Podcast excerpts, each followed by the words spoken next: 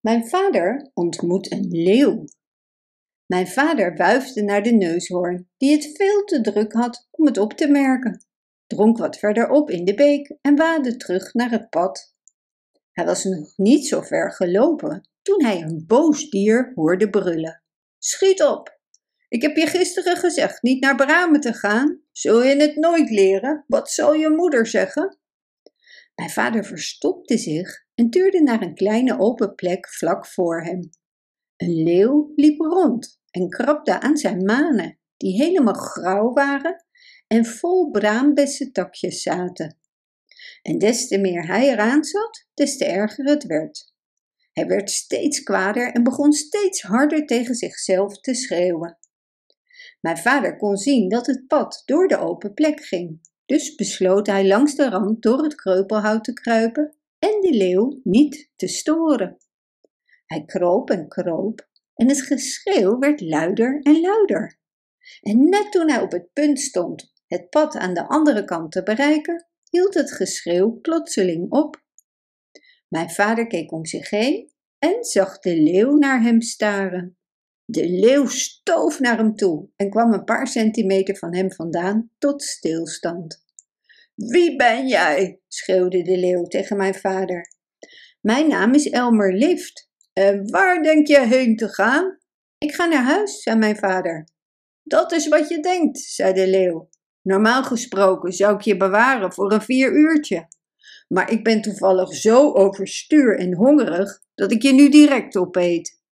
En hij pakte mijn vader op met zijn voorpoten om te voelen hoe dik hij was. Mijn vader zei: "Oh, alsjeblieft, leeuw, vertel me, voordat je me opeet, waarom ben je zo overstuur vandaag?" "Het zijn mijn manen," zei de leeuw, terwijl hij bedacht in hoeveel happen hij een kleine jongen op kon eten. "Je ziet wat een vreselijke puinhoop het is en ik schijn er niets aan te kunnen doen. Mijn moeder gaat vanmiddag bij de draak op bezoek. En als ze me zo ziet, ben ik bang dat ze mijn zakgeld stopzet. Ze kan niet tegen rommelige manen. Maar ik ga je nu opeten, dus maakt voor jou niets uit." "Oh, wacht even," zei mijn vader. "Ik zal je precies de dingen geven die je nodig hebt om je manen netjes en mooi te maken. Ik heb ze hier in mijn rugzak." "Echt waar?" zei de leeuw. "Nou, geef ze aan mij. Dan bewaar ik je misschien toch als tussendoortje voor later." En hij zette mijn vader op de grond.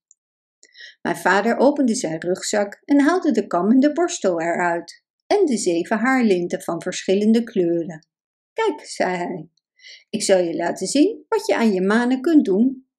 Eerst borstel je een tijdje, dan kam je en dan borstel je nog een keer, totdat alle klitten eruit zijn. Dan verdeel je het in 3 en vleg je het zo en knoop je een lint om het uiteinde."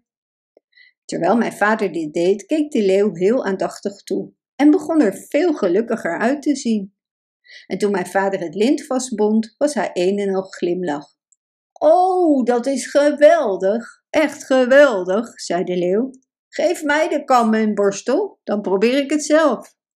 Dus mijn vader gaf hem de kam en borstel en de leeuw begon druk zijn manen te verzorgen. En hij had het trouwens zo druk dat hij het niet eens door had toen mijn vader wegging.